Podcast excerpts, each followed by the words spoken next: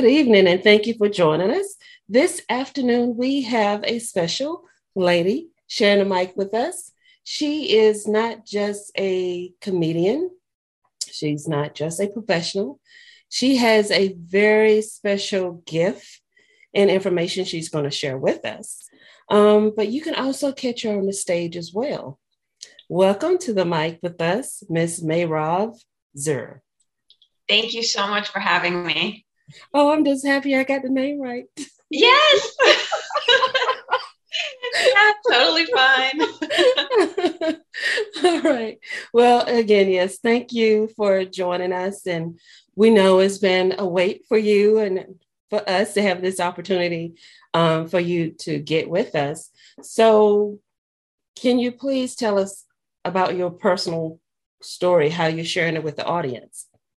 Um, sure. So my personal story started out. Um, this particular one started out completely secret, and no one knew about it, and so I wasn't talking about it with anybody. Um, professionally, like you said, I, am I'm, I'm in uh, entertainment. I'm a performer, actor, producer, writer, director. I've been doing that for almost 20 years, um, and many of those years personally in parallel to what I was doing on stage and everything, I was going through um, infertility and secondary infertility.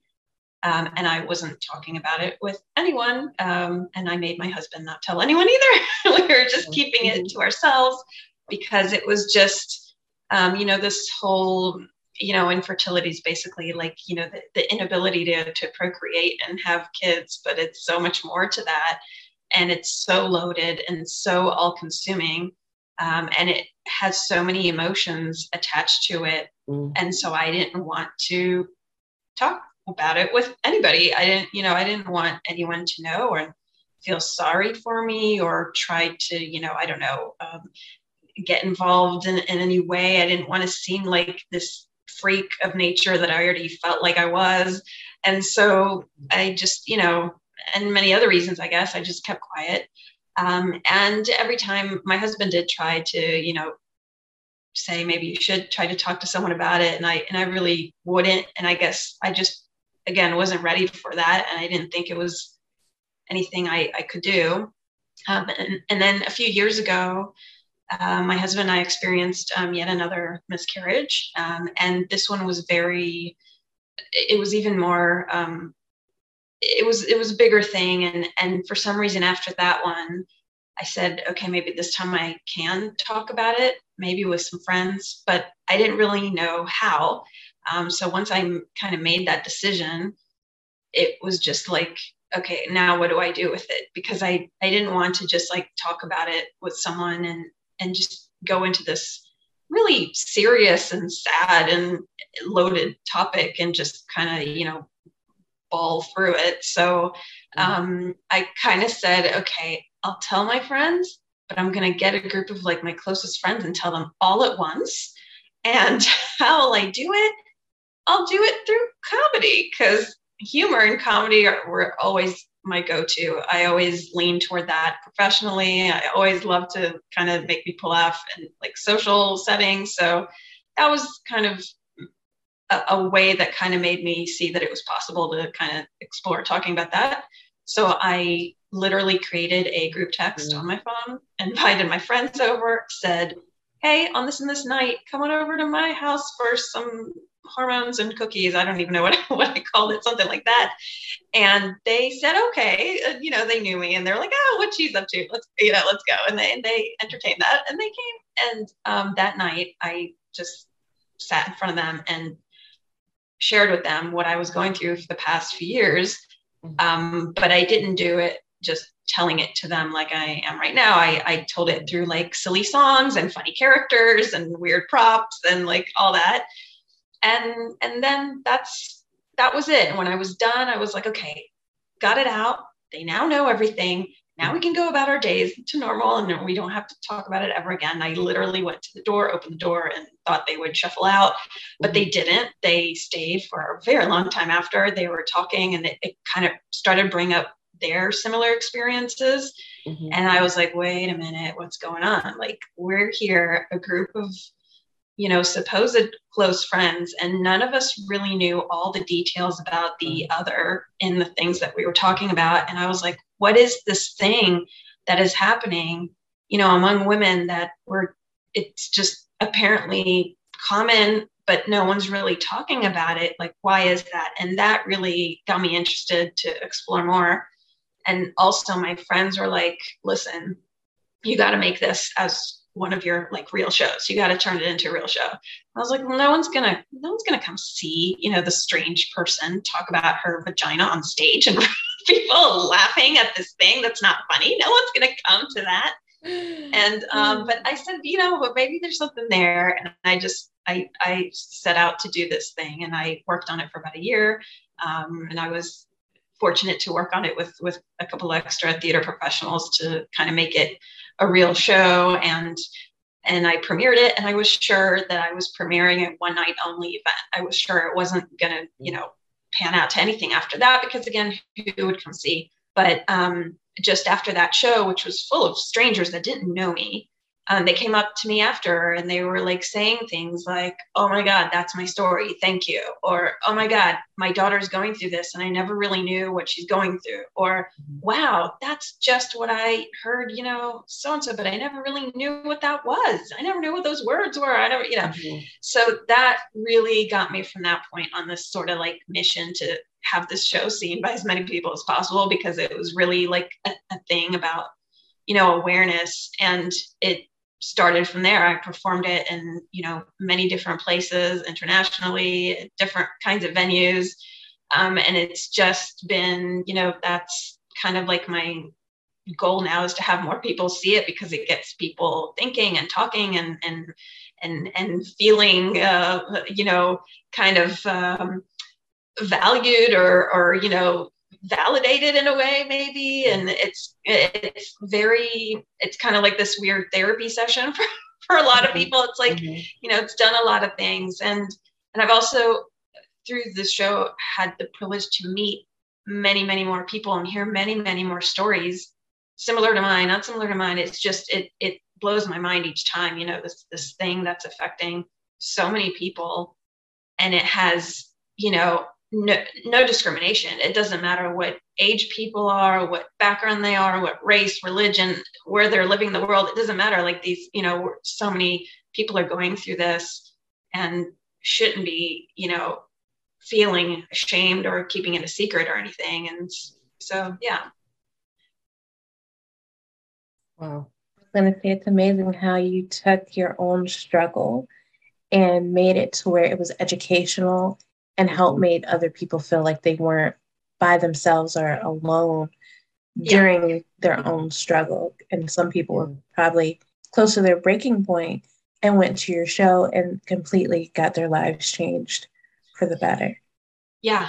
Uh, I, I I know of some that you know through people that I sort of knew or or people in the audience that actually came and told me and it's just it it blows my mind you know if I'm performing in front of an audience and even if it does something like that or just makes even one person like think differently i i feel like i've you know done my job. Like it's you know it's not easy to essentially retell all my you know the story and, and bring up all my emotions again and again. It's very draining but mm-hmm. it just it's it just re-energizes me again each time when i know that it's been helpful in some way for someone.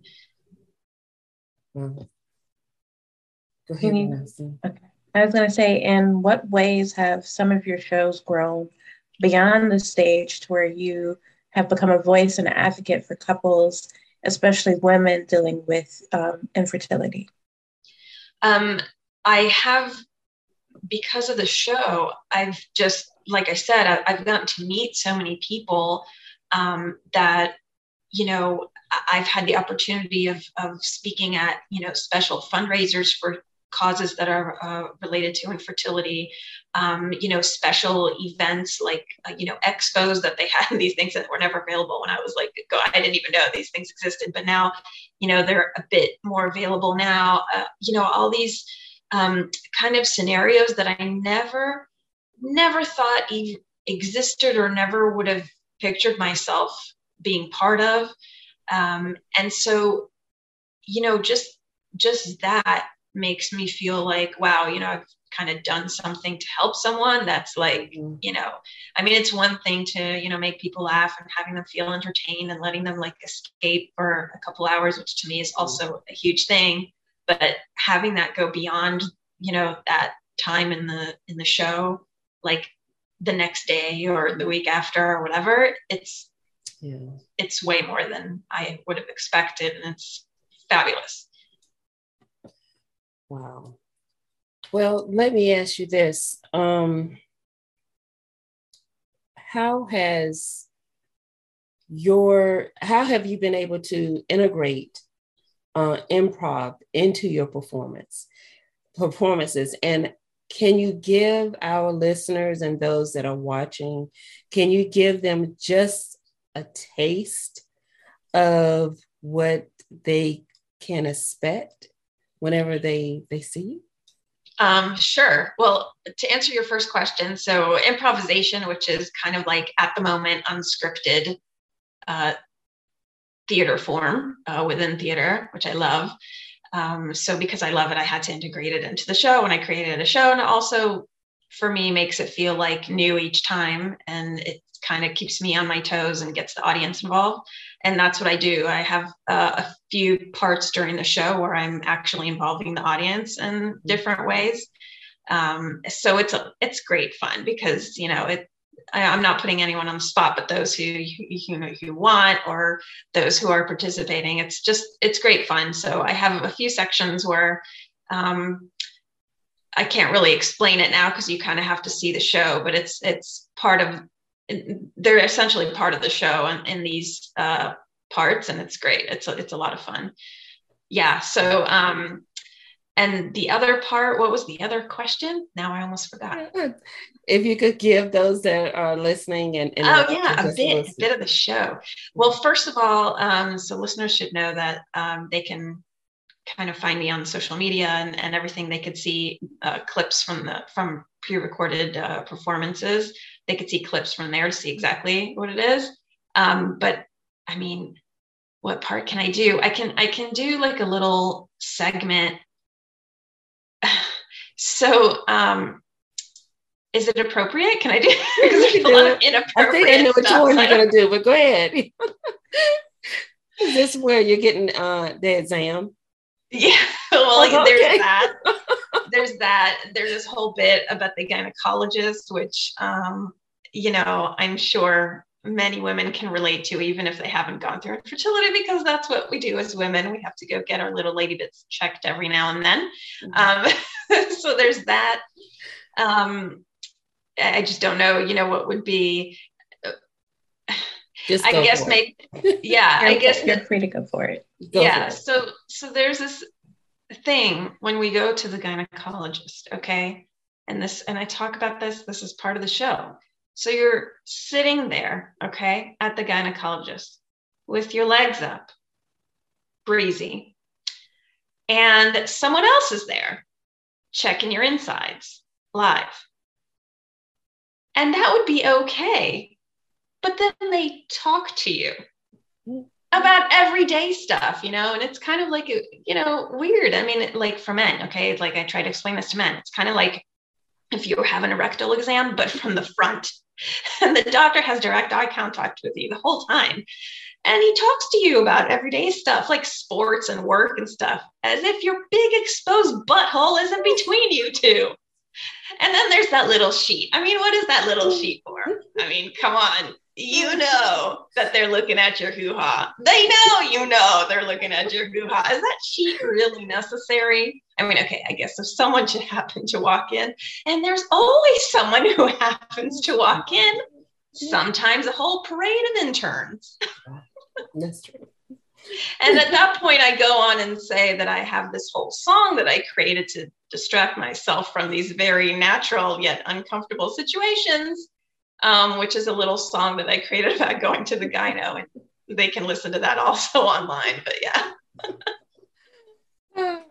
and that's just so true. We can all relate to that, and even yeah. down to the men as well. But Yeah, like you say, there's always someone that it, it, used to be a time where it was just you and a doctor.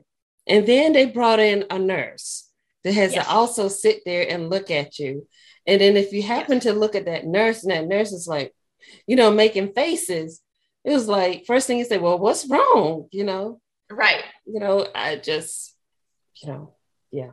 And then you have yeah. to make sure that, oh God.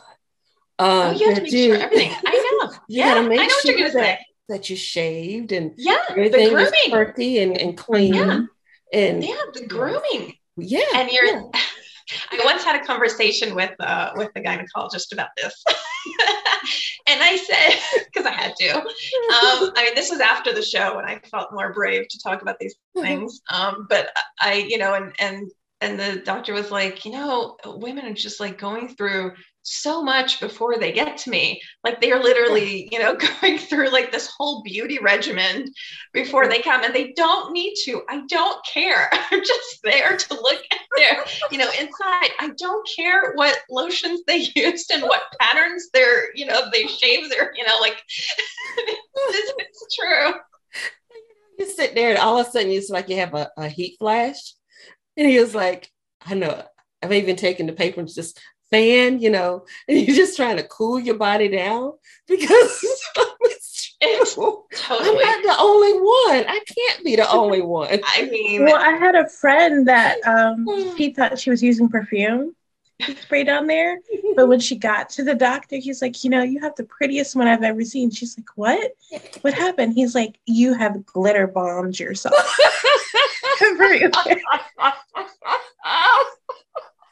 I've heard something like that too.